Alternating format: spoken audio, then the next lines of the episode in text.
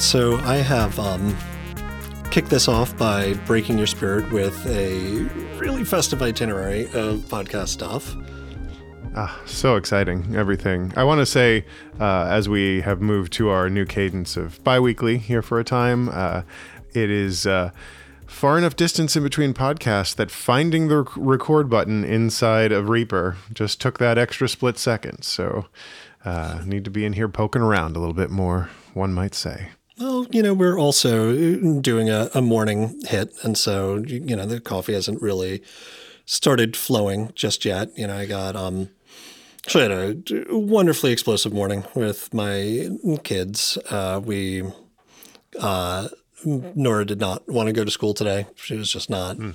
feeling it. And she's missed a lot. Like, I feel like a lot of kids have missed a lot because all of these bugs are just crashing and everybody's immune system is like two years behind. And so Henry had strep earlier in the week and got to stay home. And so Nora really felt that it was her turn and, you know, woke up, but didn't have any throat issues, didn't have a fever, wasn't throwing up, everything like, so we just had to get it going and ended up wildly missing the bus. I had to drive her in before. So that's kind of why we did this shift to doing an office one. But man, kids, school, and I feel it like it's a Friday and I also would have liked to have stayed in my SpongeBob's and played video games.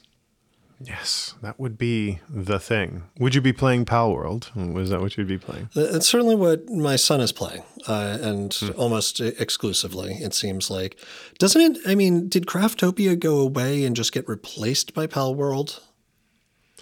That does seem like what happened. I, I it, this is such a weird phenomenon for anyone uh, who hasn't been following it, and that's probably like four people left in the world. There's this new game that is a shameless ripoff of Pokemon, uh, which I don't profess to have a ton of knowledge about, but who doesn't know what Pikachu is? And uh, it is just this idea that you're just these characters running around collecting uh, pals instead of Pokemons, and you do it with guns and stuff uh, also instead of just you know friendship or whatever happens with regular Pokemon, and uh, just a stunningly explosive thing. It's I think they crested 17 million users uh, or something like that uh, total, not you know concurrent of course, but um, just in the week or two that it's been out, um, it's uh, it is taking the world by storm. Uh, so yeah. It- it doesn't look great hmm. from what I've seen. And yeah, I mean, not to drag in Craftopia, but it definitely had some of that like clunkiness to it and the moving around and the starting half naked and just like random ancient underwear. Like, okay, like I've seen it before, but now with Pokemons or pals. Yes. Pals, definitely pals. Yes, Nintendo's lawyers would like a word. That's right. They're definitely pals. Definitely. Yeah. Um, well, I wanted to do what we said we were going to do and do a little project updating and Let's get into some things. So, uh, going to have these kinks worked out by next week, but I wanted to play you a snippet of something to kind of talk about some album concept stuff, and uh, we are going to fix it in post because I couldn't make it so that you could hear it, but we have a DAW and I can drop a clip in. Um, so I wanted to kind of just talk about like the concept of the project that I'm working on in very broad strokes. Uh, you know, I've done an album with Brigid with You, an album with Milton Sills, um, Rob is Free back in the day, uh, put out an EP, but I've never done a solo project before. And as we've uh, waxed poetically on this pod before. You know, we're getting older and feeling a little bit like our contributions to the universe need to get done and not, you know, mm-hmm. just kind of sit around and smoke as fun as that is. Um, mm-hmm. So, in doing this, you know, I'd released uh, two singles on streaming services really just to get my beak wet. And they were songs that didn't really fit in any greater place. You know, I liked them. I was proud of them. I put more time mixing them and kind of getting them right than I have often done. But they weren't part of a more cohesive thing. And so with those out there, with all of the social setup and everything, it's time to like roll up my sleeves and do a full on proper album. And that requires an awful lot of Germaning that does not come naturally to me. Uh, you know, I mean, if you've followed along the Notion page that I put together at all, you will have seen like my very sensible, you know, nine to 12 track album balloon to like 27 tracks that I've now recorded. And, you, you know, like somebody needs to just pull me physically away from a keyboard, I think, at some point. Um, but there's actually like, there's method to that because what I want to do is take the 25 years plus of songs that I've written for me and find a core that's telling a story. And uh, the story, at least for this, that I'm trying to tell is really one of what I've learned about love. I know that sounds uh, kind of hokey, but um, you know, when I think back about think back on my life, like starting in my early twenties, so many of the eras of my life, and I think this is true for you too, and I don't think it's true for everybody. You know, there's a lot of people who just kind of casually see people or Netflix and chill, but like a lot of my life has been defined by the relationships that I had at those times. And mm-hmm. so, you know, I've generally been in a relationship more than kind of like casually unattached at, at different points. And as I was starting to like go back into this archive of songs that I've worked on, uh, the flavor and like these periods of productivity and creativity that I've had were largely defined either by um, the excitement, uh, you know, that um, as the kids and Dan Savage and other pot, like sex podcasters call like the new relationship energy, right? Like you get that like just bubbly goodness when your pheromones are getting all over each other and everything's like exciting and the sun's just a little bit brighter. And as we both know, there's also the inverse of that, you know, when things start to kind of fall apart. And both of those uh, have always been inflection points for me that have brought me to write and create music. And it's not always been directly like to that person necessarily, but more just those two emotional states that are kind of like this uh, bipolar pendulum of creative energy, either for good or for ill. And so, you as I was going through it, I sort of started chopping things up into um, relationships uh, from high school, from college, and from after uh, is kind of the way it chomps. And, you know, each one you know, some folks might not, you know, make the final edit and maybe on the cutting room floor, but like there's like one or two relationships that were definitional for a period in my life.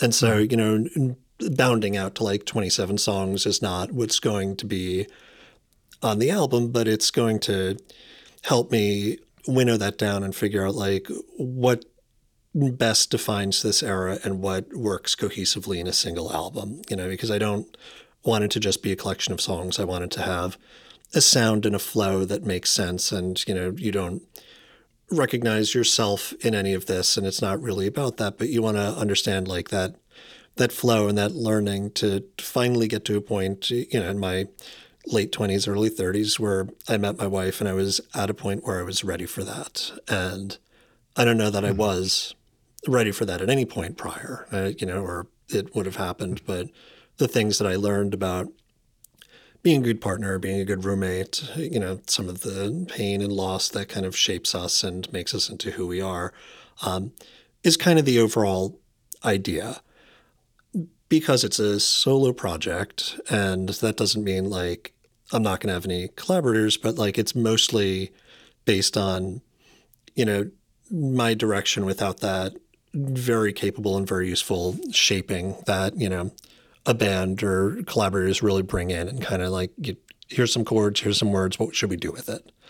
Um, so i set a couple of rules for myself. Um, and one of those rules was i didn't want to use any sampled instruments. As, as i got writing you know i was doing okay.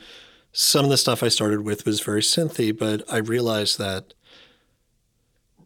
the more I was writing, the more I was rewriting, the more I was going back to my compositional background and actually writing more than just what I would do if I was going to a band, which is lay down some chords and, you know, sing over it. So we've got kind of like this structure. And when I actually got into it to get it right, to make the drums not floaty, I was truly composing.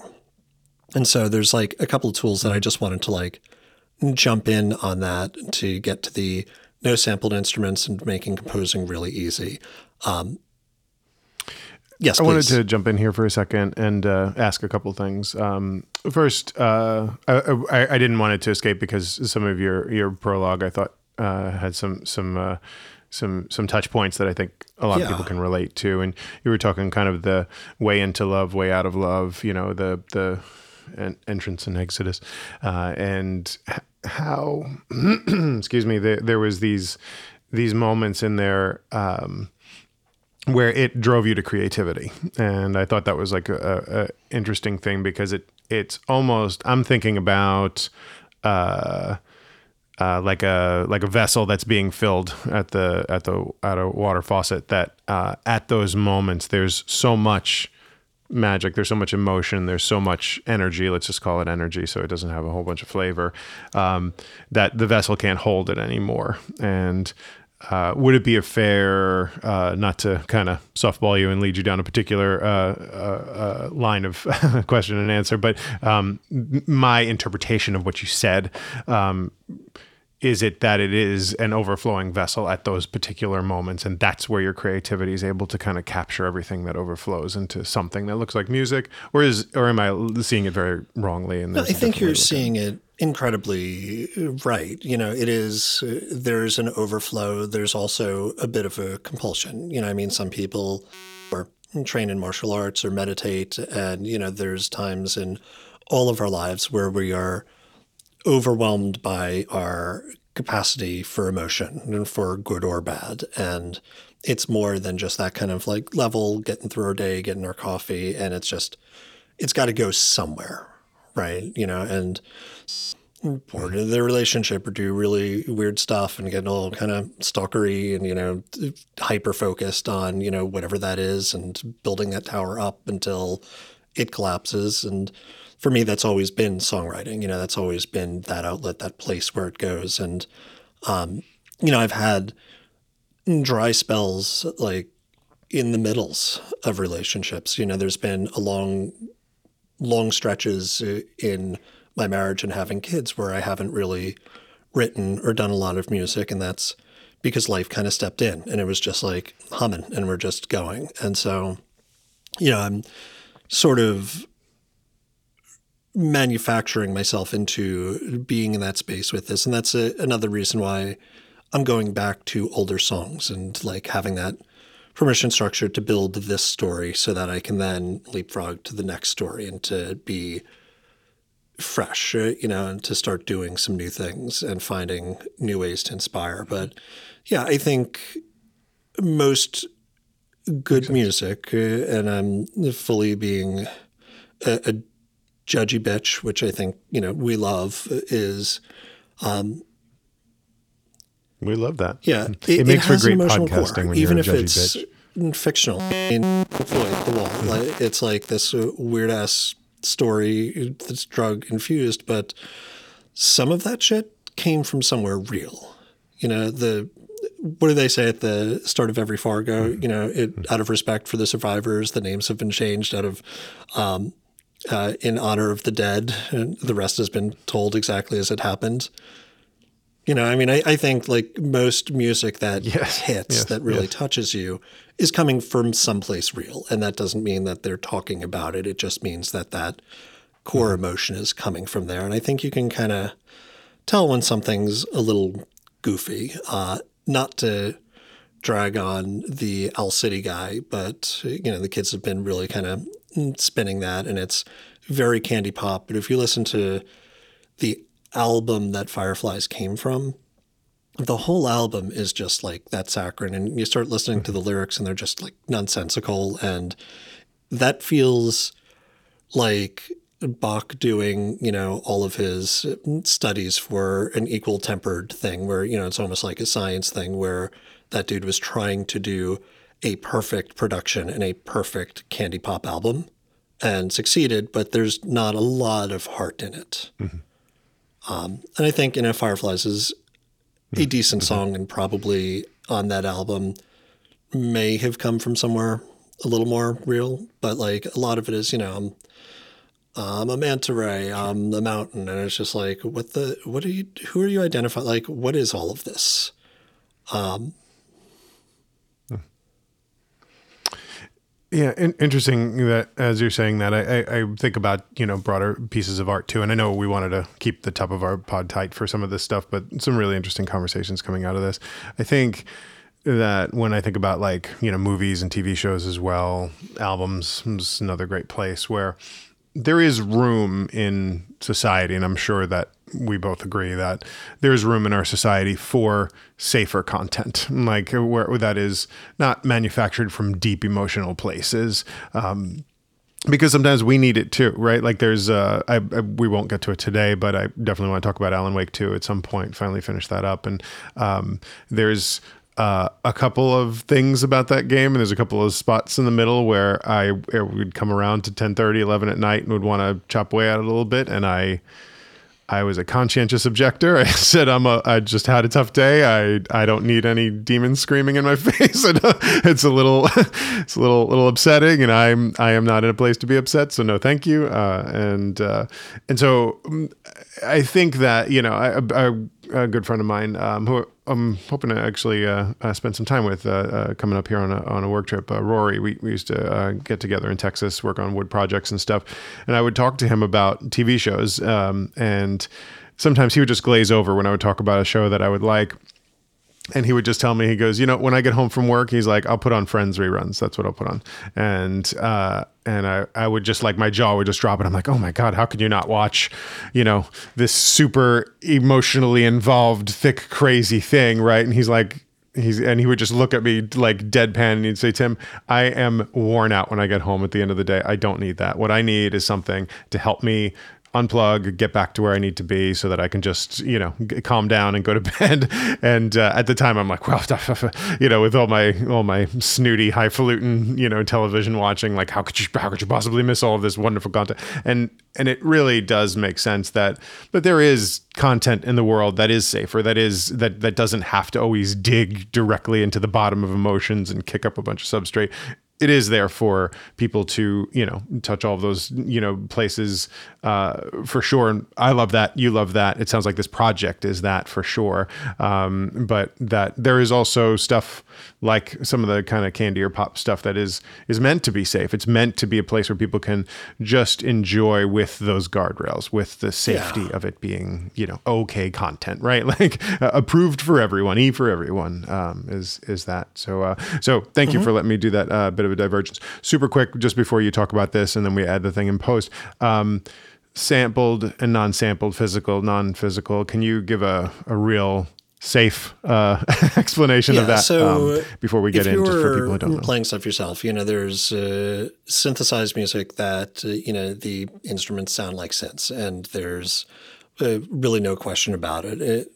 If you think about a B three organ, right, uh, that was originally designed to mimic a pipe organ. You know, it was originally built to be in churches where they didn't have room for pipe organs, and then some very cool people, most of them black. You know, we're kicking off Black History Month and already you know falling on our face. Sat down and made those fuckers growl, right? And you know, everybody knows that B three sound. You know, you just mm. start at that bottom mm. and you just rip those keys all the way up and it sounds like nothing else in the world, you know, with that vibrato and all of that. Um, and that's kind of synthesizers, right? Uh, you know, they were sort of getting going in the 60s and 70s, and we have different kinds of synthesis. And the one that you hear with all the things that sound like synths is subtractive. And I'm going to keep this all to like 10 seconds on each left to get to build the house. But subtractive basically, you start with yeah. a sound, a waveform and then you filter it and you add an envelope and you start cutting away from it and shaping until it sounds like something else. And so you get those um, big brass sounds. Uh, you know, any cyberpunk anything that you've ever watched, you know, has like those big wongs and you know, like transformers uh, moving is all like subtractive synths mm-hmm. making those sounds.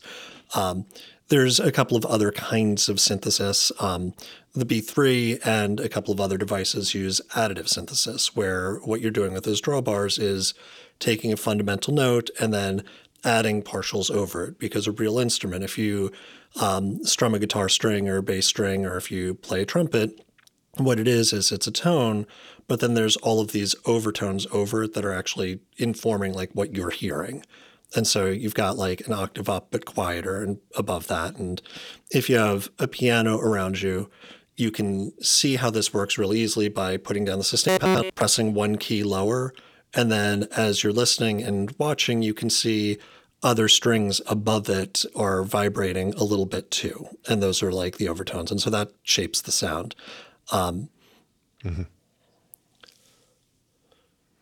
So some might say the yes, difference between a 3D printer uh, and equally a nerdy. Machine. I love it. Let's just uh, double down on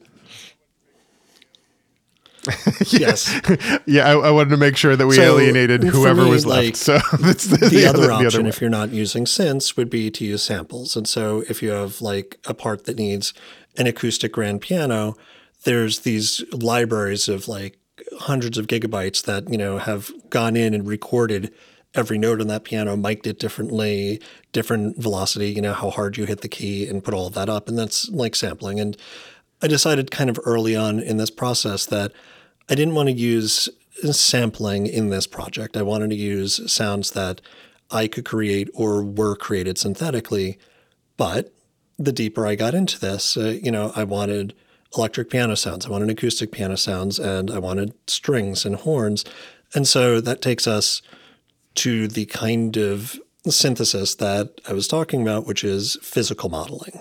And Physical modeling, in short, uses math to figure out what would happen if you struck a pan and like what would that sound like and how would it resonate. And so it's actually synthesizing in the computer what does that surface look like and how does it respond to a hammer, to a mallet, to different things. And so you can get very far.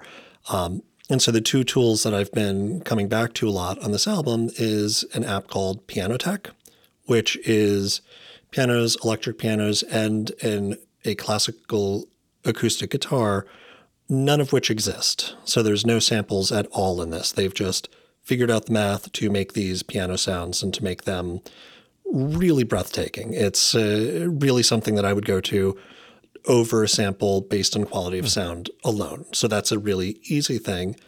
But then I got to writing and I started think like I really want horns and some strings and some of this stuff because I'm pulling from that classical composition, trying to do more as a solo project than just lay down some chords. Um, and those are really hard to to fake. You know, when you get into like wind instruments and bowed strings, the problem isn't so much can I make a sound that if I hold down a key sounds kind of like it? It's when you're dealing with those acoustic instruments, just like the guitar, there's a lot of articulation. You know, there's a lot that's going on that, you know, the player is the envelope who's deciding, you know, when the sound starts and stops and whether there's a little bit of vibrato or expression or whether they're sliding into a note or sliding out of it. And that's very true of trumpets and saxophones and guitars and strings and all of these things, especially fretless strings like a violin, where those little nuances in the intonation as you're moving around make the performance, right? And make it believable. And so I spent a lot of time just kind of being down about this and wondering if I was going to have to break this rule. And I found this tool called um, SWAM, which is SWAM. It's uh, by acoustic engineering or audio engineering, some company with a very forgettable name, but they have a collection of physically modeled instruments and they don't actually let you play the plugins unless you prove that you have enough expression controllers to do it. So when you first like load this up in a system and you know pull up a trumpet, if you go to press a key on your piano, it throws a warning and doesn't make any sound saying continuous control of expression is required to play this thing. You know, please wiggle your expression pedal or whatever you've got. And it won't start making noise until you show that you've got that envelope because you are controlling expression, which is very much like breath on the wind instruments. So just hitting a key is not going to do it because hitting a key is mm-hmm. basically a percussion instrument. It's always the same envelope. It's that short stop, and you can't hit the key slower to kind of bring it on. But if you think about a trumpet or sax, you can like breathe in slowly and kind of bring that in. You have different tonguing techniques. And so they've built these really very believable instruments that uh, respond if you're playing them right and have kind of blown my mind. And so they've become sort of a core part of this where I'm using kind of a, an ensemble on a lot of these different tracks that's usually, you know, one woodwind, one horn, and two strings. And um, has like a really just good, rich texture. And because they're physically modeled, I don't have to keep them in that purely acoustic space. I can kind of pull with them a little bit and like turn your head sideways a little bit as, you know, trumpet is sort of morphing into something that's, you know, not where it started, but still fitting into the mix and fitting into that song. So um, I'd say here's a good place to pause for and fix it in post, yep. and maybe you would right here play for us uh, uh, a yep, sample of, of what you would be playing. Adding that there.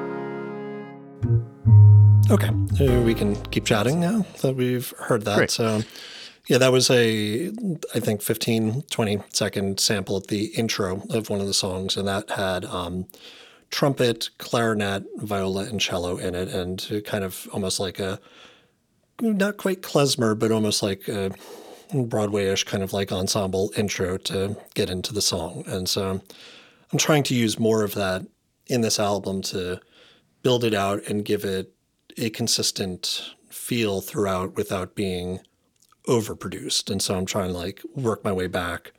Um, one of the things that I've discovered in Ableton and worked my way back to Bitwig and some others is something that I've never known before. You can layer MIDI tracks on top of each other. So if you okay. color code your tracks and then pull them up, uh, like select all, then when you're looking at your actual MIDI ed- er, editor, you see each instrument in place. And it's the first time I felt like that since I was in college doing classical composition on an actual score, where you can kind of see where everything is interrelating in a way that when you're doing traditional band or traditional production work, you don't really see that. Like you see the tracks and where they fit, but you don't have that like compositional aid where everything's coming together and you can see exactly, you know, where the counterpoint's happening, where the accents are happening. And that's been a really powerful tool that I'm I'm looking forward to starting to deploy. That's really exciting. Um, another question about that. I know we might be running a bit long for our intro, so we, we will we'll kind of course correct as we go. But I do have another question that, that yeah. popped in as you were talking about the writing piece. W- with the um, with that writing, you were talking about the layering of MIDI. I am trying to equate that to what it would look like for actual written music, like notated music. Um, have you in any of this process, uh, since these are modeled, uh, I guess I'm going to assume that you're starting with a keyboard that you're playing on so that you can actually send the notes up, right? And then using this modeling to actually turn that, what would be a piano sound or whatever sound, uh, to to be a trumpet, to be a clarinet, to be whatever. Um, so, assuming that for a second, and please correct that if that's not true, but uh, would have you found any benefit to uh, writing out anything uh, so far, and or would you see that uh, in terms of writing it out from a more classical notation way? So I I kind of am uh, doing the writing it out uh, because uh, SWAM is such an asshole about how their instruments are made to be played. I'm really performing each one so if I have four parts, once I have those four parts ready, I'm playing through the whole trumpet, I'm playing through the whole sax, I'm playing through the whole violin. Like I'm not. So the way I'm getting there is starting with, you know, a basic kind of ensemble patch that I'm not going to use and laying down chords, harmonies, basic structure of the hit and looking at that. And then from there, sort of writing or looking at the notation and where it's fitting in the whole song and then writing those individual parts. And so once I kind of have a sense of that, you know, it's a mix between following exactly what I've done in that sort of scratch track that's been composed and allowing some of the life to come from the performance, you know, some of those natural imperfections where, you know, you might have a hit and the two horn players are, you know, a 30 second note apart, you know, where one comes in just a hair early, even with expert studio musicians where, you know, they're not going to be exactly quantized like, you know, a true like MIDI electronic music thing would be. And so, mm, yeah, I'm doing that. And I found Logic Pro, which I don't use a lot, will actually turn MIDI into notation. And so there have been one or two places where I've opened that up because I Logic Pro is like Fruity Loops. So once upon a time, you bought it once and you own it forever. And I'm sure Apple nice. regrets that not being a subscription, but you know, uh, that's like really. We should say it just a little louder. They'll fix it. well, I, I mean, they. I think they did on the iPad. Like the iPad version of that mm. is like five bucks a month just for the permission to use a stripped down version. So uh, they're working on it, but that's a cool tool. Um, I'd love to find something that's like third party and just like integrates into Ableton because it really it's not for everybody. You know, a lot of people see a piano roll and see that relationship and it's just as valid, but seeing that in traditional um, notation is cool. And depending on how much progress I make and how quickly, some of this I may break out my trumpet and record some of those parts and, you know, find somebody to do the string parts and, you know, replace them where appropriate. And so I would, mm-hmm. at that point, mm-hmm. need sheet music. So, um, yeah, it's Definitely. very much a part of it. And one of the things I'm most excited about this is it's really blending my rock, songwriter, jazz, and classical composition worlds together to try to make everything make sense. So, yeah, I look forward to sharing more as we go along. Yeah, absolutely. I, I, I, would love to, not to, you know, promise we'll definitely do this. I'd definitely put some more uh, work in your lap, but I would love to, uh, if you do decide at one point that you want to actually play trumpet, you know what I mean? Like, I would love to have a sample of both you playing a note or two and then also what SWAM yep. um, perceives as a trumpet that's physically modeled and like kind of having both samples here on the pod to, for people to actually hear the difference and how close and how not close they are. Um, I think that would be super rad for, for, for people to hear it. I'm actually excited to hear the the swam uh, modeling. It sounds that sounds pretty cool. Yeah, it, it's definitely uh, it's all about the performance. Uh, you know, I'm, I think I can tell where the trumpet is not accurate more than I can tell where the sax is not accurate, and I'm sure the inverse would be true if I was a sax player. Like you sure. know, if you're really in it, but I think you can also sort of bury that then in an ensemble where you're not just listening to a solo sax um, but there's some good like YouTube videos. There's a, one guy, um, it's a couple years old, who has gone and taken like small string ensemble videos and classic rock songs and like redone the sax solo in Swam. And so you've got like the video playing along with like what he did in MIDI um, for these different things. And like you, he's able to like cut back and forth. And so you can like really A B it in a real way. And I mean, that guy's like a savant because you see his MIDI track with like the envelopes going all over the place, but it, like that's some of the most convincing stuff I've ever seen with it. That's amazing. That's really cool. Yeah. That's cool. So yeah, so we I uh, um, great great uh, uh, keeping with uh, with project stuff. I feel we may um, I may uh, uh, be uh, selfish jerk and uh, see if I can take the top of the next yeah. podcast just for from for my project. Um, uh, just so that you know we're not Definitely. cramming too much. I know we had a big list and and we have little time, so uh, I, I figure uh, I'll I'll kind of do some wax poetic and and uh, and and a bit for the for the next pod and, and, do that. But that was fantastic. That that really gives me kind of a very cool. vision of where where you're going um, and speaking of visions nice. speaking of the vision, a professional vision. A, a, a vision that's pro, you're saying? A, a, a pro professional yeah, vision. so today is um, February 2nd. This is launch day for the Apple Vision Pro. Um, I'm very curious what the odds of somebody just walking into an Apple store and walking out with one are, given that I think they only made like 160,000 to 200 of them.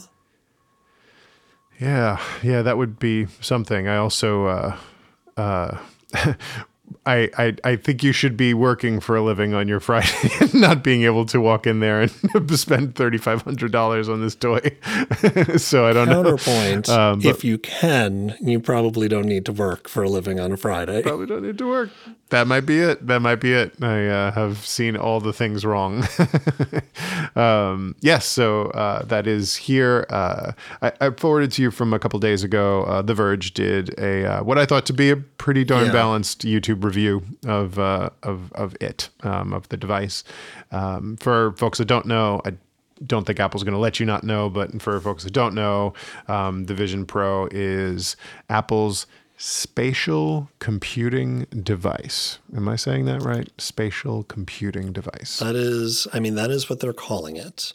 Uh, and I oh. think where The Verge really got it right. So I watched that one, and then there was also either Washington Post or Wall Street Journal, one of like the traditional big papers had one where their correspondent went like on a 24 hour retreat to wear it like for a full day and just keep it on mm. like outside of her family and just live with it. And so that was also an interesting take, not altogether different from The Verge. I, and I was impressed and happy to see that The Verge wasn't really fawning over this. Like it was an incredibly focused and you know semi existential take on what's going on but they don't mince words this is a VR headset. It is a very expensive VR headset with really fucking wonderful displays and great cameras, um, and a lot of other compromises. But it's it's a VR headset. It is not spatial computing or anything else. I think at one point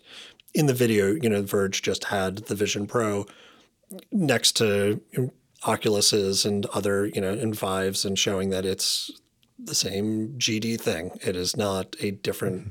product. It is a higher resolution product and, you know, all, you know, cookies to Apple for getting those uh, OLED 4K per eye screens in there. You know, that does make a difference. And the external cameras that are passing through, you know, improve that quality for those, you know, AR kind of things. But it's just a VR headset.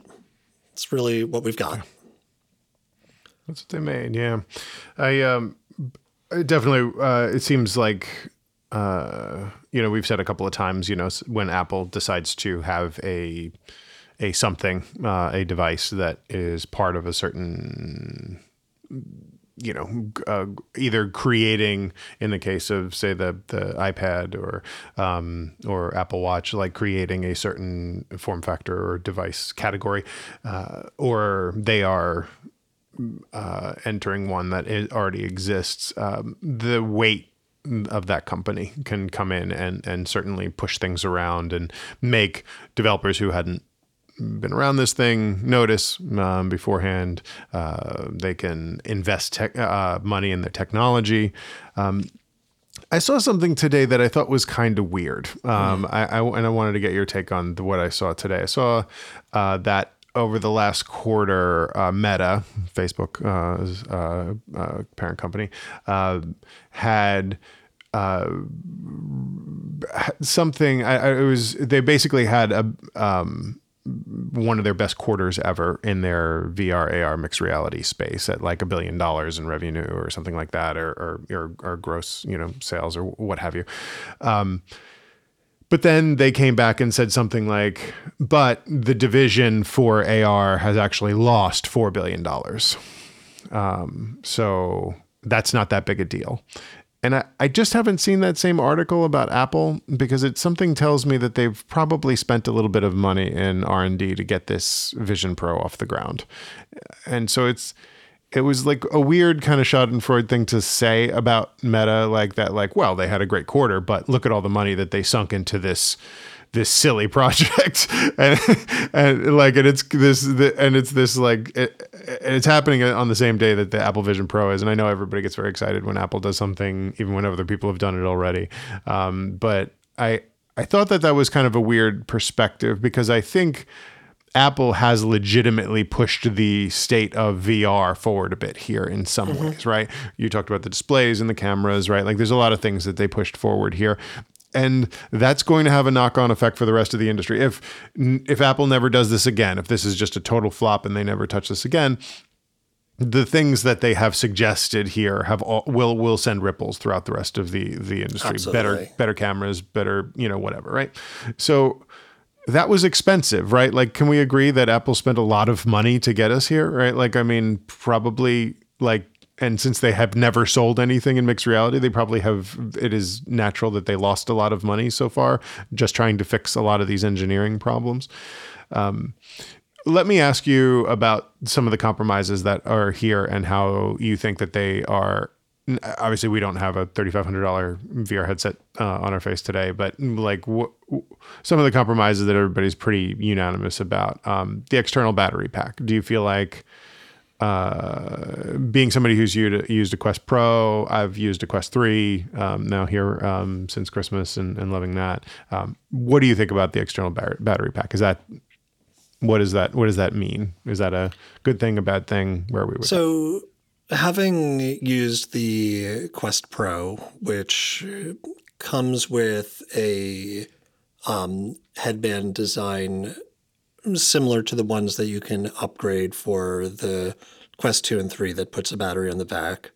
Um, I think it was a misstep. And the reason I think it was a misstep, I think, is raised in the Verge article, which is all of the weight is on the front. And so you just have this fabric band in the back. And so integrating the battery in the back of the headset has a really useful ergonomic pur- purpose.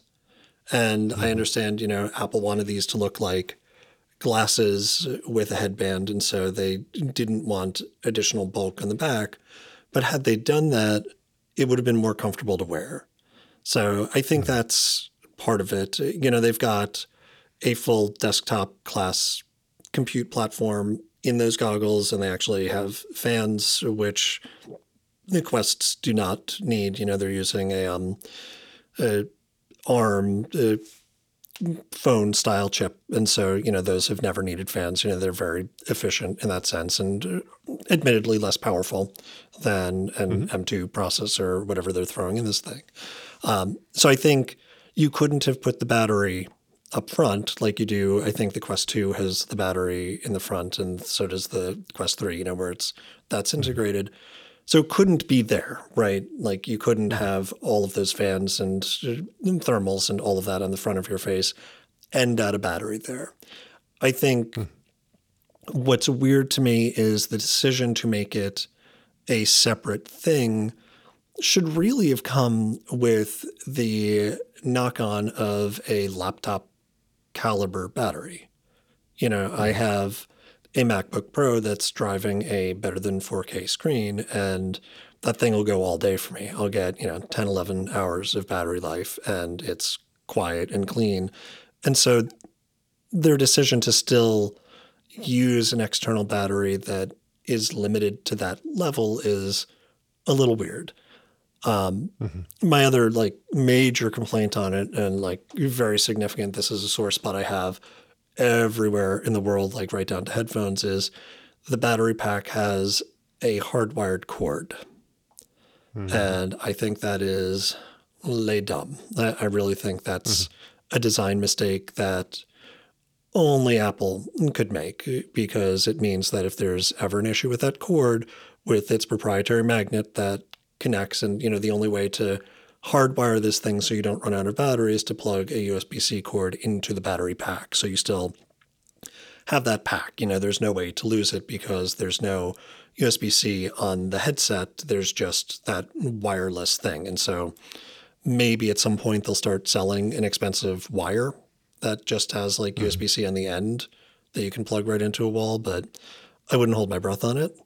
So it seemed like yeah despite being some odd design compromises, didn't uh, kick that back with the design benefits that you would have gotten from making that decision. And so I think it's kind of a misstep for that reason. You know, I like fundamentally, I don't have any issue with making those compromises when the battery tech just isn't there yet for any of our devices. Like that really is our stopping point.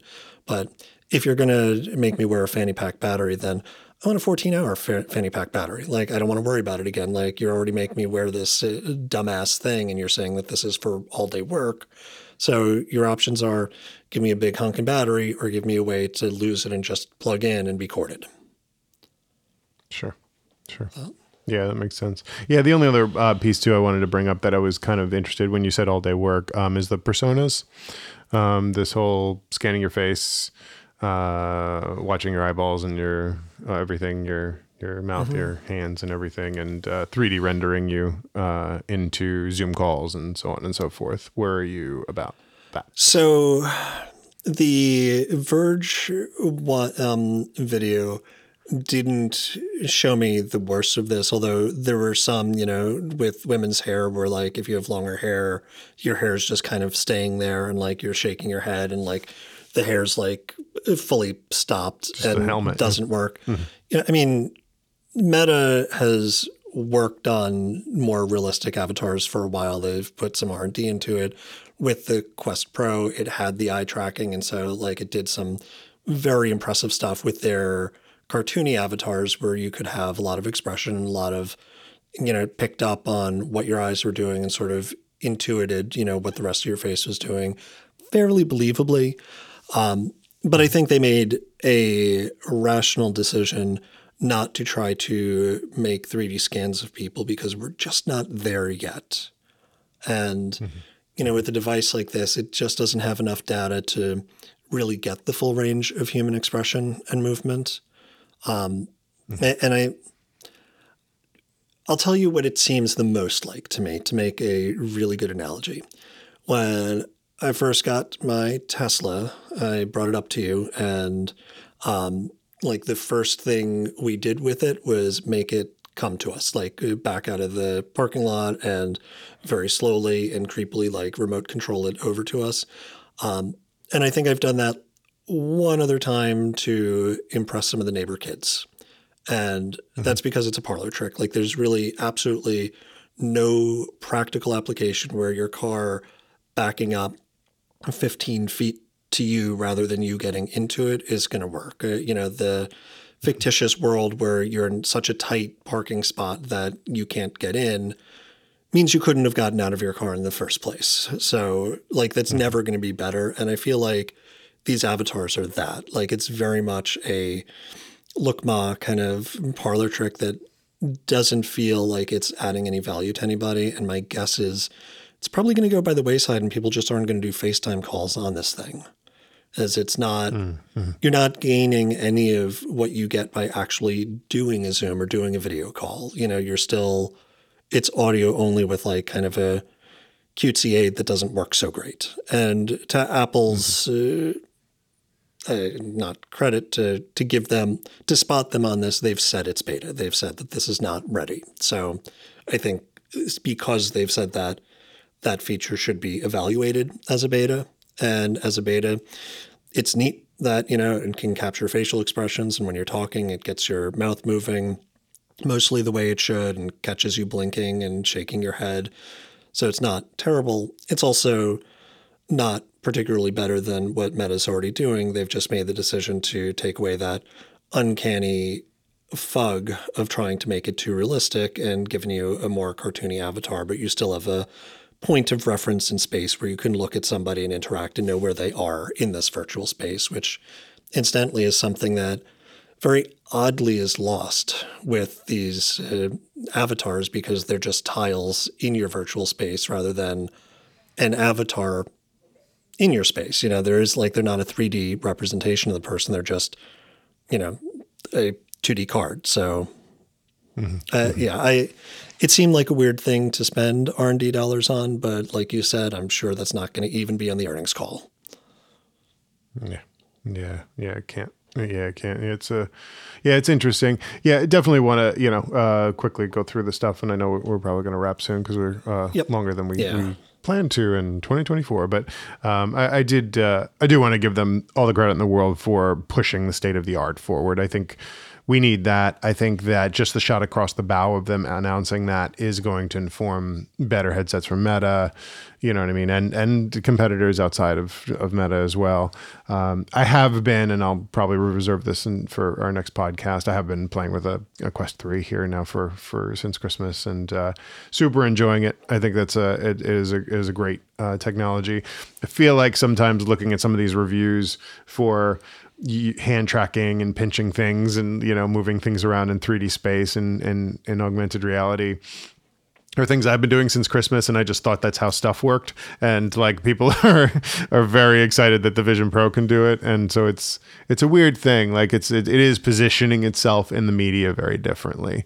Um, and uh, you know, I I it would be interesting to see the response from Meta once the dust settles here on launch day, right? Like that that they can really kind of speak to the fact that like, yeah, we can also pinch to zoom and we can grab stuff and we can move it around in 3D space and it's all, you know, like that's just what it does. It's we all do that. And it's it's very exciting, you know. Um, so I, I don't I don't know where that goes, um, but I will say like you know just the this the the incredible fidelity of this thing, you know, which honestly seems where the price tag comes from, right? Like I think they're just packing this thing with the most and that that's uh, you know it does have to come from somewhere. You know they're passing that along to consumers, obviously, and that's uh, you know um, is something for sure. But I, I, I'm I am happy to see that. I'm happy to see that there's like like real like like big boy tech going into these things. You know, uh, even if it means that this thing is just a professional version that only businesses and and crazy people who don't work on Fridays can buy, then uh, you know, but I think that that's a, it is a fascinating uh, uh, uh thing because it, it, I think it will kick the door in for everybody to see. Hey,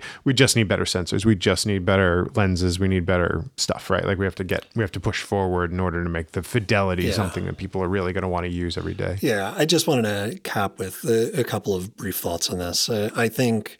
Yeah. Um, you know, when I have been watching a couple of MetaQuest 3 reviews after chatting with you, um, you know, a lot of the reviews had said, you know, if you have a MetaQuest 2, get a 3, 100%.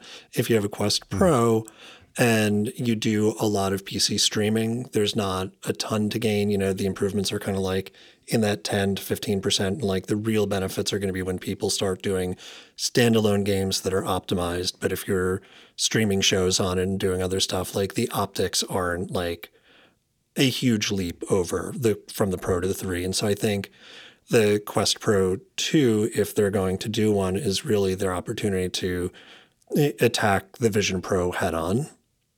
You know, like mm-hmm. I think that's mm-hmm. where they build and where they have the opportunity while still because I think you can get away then with doing something that's twelve, fifteen hundred dollars worth of tech in it and still a fucking steal compared to a Vision Pro and be much more attractive to that market of people who want the very best while you're still supporting the same ecosystem. And the Quest 3 is probably fine for 99.5% of people. Um, the one end cap I wanted to mention, you know, I mean, Apple's really, and I'm going to at some point go do a demo of one. You know, they offer them, so why mm-hmm. not strap one on and not talk out of our asses? Sure. Uh, but they really talk about this being for work and, you know, having this virtual workspace. And the thing that really broke my heart. And this is the thing that I'm going to get into, capping everything I wanted to talk Mac wise together, is when you open your MacBook and you have Vision Pro on, it gives you a big screen. Like it'll take the MacBook mm-hmm. and mm-hmm. understands that's a MacBook. It connects automatically in that way that Apple does really nicely with their Bluetooth stuff and projects up a MacBook monitor. The thing that hurts is it's just a monitor. It's just a single square that you get in your workspace that's just bigger than your laptop or your Apple computer. And that's the missed opportunity yeah. because when you look at the Vision Pro apps, you can throw apps uh, every which way and all over the place. And for all of the actual productivity stuff, the work that you're going to do on a computer, not being able to just pull those apps out into space and grab it from the screen and toss it up like just my Zoom over here or my notes over here, my Word over here, is really the heartbreaking part because the tech is there. There's no reason for them not to do that. And what I was going to talk about before we are running up against an hour is been using Macs a long time, and every time you've seen me on a Mac, it's just been chaos of windows everywhere. Like it, I've got to dig around mm-hmm. and you'll log on and I won't even see you because I've got four other windows open. Um, in the last two versions, I guess, they've added Stage Manager to their windows. And it reminds me a great deal of Fences for Windows, that third party desktop organizer. Because Yes. If you think about like minimizing your app or a bunch of like Word document windows, like uh, Windows will give you that jump list uh, when you go to like open it if more than one window is open. This lets you take any number of apps in any configuration. So right now I've got uh, on my screen to describe it, uh, you're in Zoom up on the top. I've got my audio software over to the left. I've got notes for the show over to the right. Below that, I've got Ableton. And then in the right corner, I've got our Teams chat in case we need to touch base. If I touch my desktop, everything goes away and it's clean. And I've got a sidebar that has other apps or other collections of apps. And what I just reduced mm-hmm. is in a corner and it shows me the icons for all of those apps. When I click it, all of the windows go back exactly where I put them, exactly the size that they were. And I can switch between different sets of apps. So I can have like a messaging set, a productivity set. When I'm doing work and opening files, I can have Gmail open, I can have my CRM open, I can have a PDF open so I can see what I'm doing. And it holds all of that. It just remembers it. And that's a really nice thing. And if I could do that in AR or VR, I might be uh, getting divorced to figure out how I could get $3,500 worth of headset on me because that is really the dream of productivity is that memory for this associated group of apps. You know, I need these five things to do a podcast and having it always in the same place and remembered and not chaotic is really beautiful. And that makes it so, so sad that they didn't go that extra step to put like this stage manager kind of stuff into the Vision Pro because I think that's that's the future that people want. You know, I saw one demo that was fucking great with the Vision Pro on this woman who wore it for 24 hours. And she was using a timer app while she was making dinner. And she grabbed the one timer for six minutes and put it over her pasta bowl, uh, her pasta pot on the stove. and then she had a seven minute timer for her spaghetti sauce that she put over that. And then she walked away. And like you've seen this in, in AR and VR, like where things understand um, sometimes uncanny. Like I'll take the MetaQuest to work and then come home and it still knows where I put that room, like downstairs in the house somehow. Like it's got that spatial understanding. Um, but that's very fucking cool. Like she's got hovering timers on the thing so she knows when the timer goes off, which thing the timer is going off for. And that's that's amazing, but I want to do that for work. You know, I want my Zoom window to be somewhere. I want my third party apps to be lined up where I need them so that when I come back to it, everything's there. And so if we get there, you know, I mean, this is mm-hmm. very much a first gen sort of beta product. And I think they're going to get Mark Zuckerberg up in the morning and he's going to get going. And I know Microsoft is all in with Meta on this with a very close partnership. They're bringing Game Pass and really trying to make it an ecosystem. And I think you've got kind of the two teams forming as we speak. So hopefully we get there. But I thought that was a misstep given what they're trying to make this because it's certainly not, you know, for gaming or plugging into your PC. Yeah, absolutely. Yeah, it's yeah, it's great stuff. Yeah, hopefully in, in a couple weeks here we'll we'll we'll do a little bit more uh, mixed reality and uh, uh, speak more about it. Definitely want to get a full Meta 3 rundown from you, and maybe you'll um, take it on your upcoming trip and test it out for some streaming and some of that other stuff, like see how it kind of holds up in a hotel room. Absolutely, absolutely. That's the uh, that's the goal for sure. All right, right. We have uh, made it to uh, to February, everybody, and we will see you all in two weeks.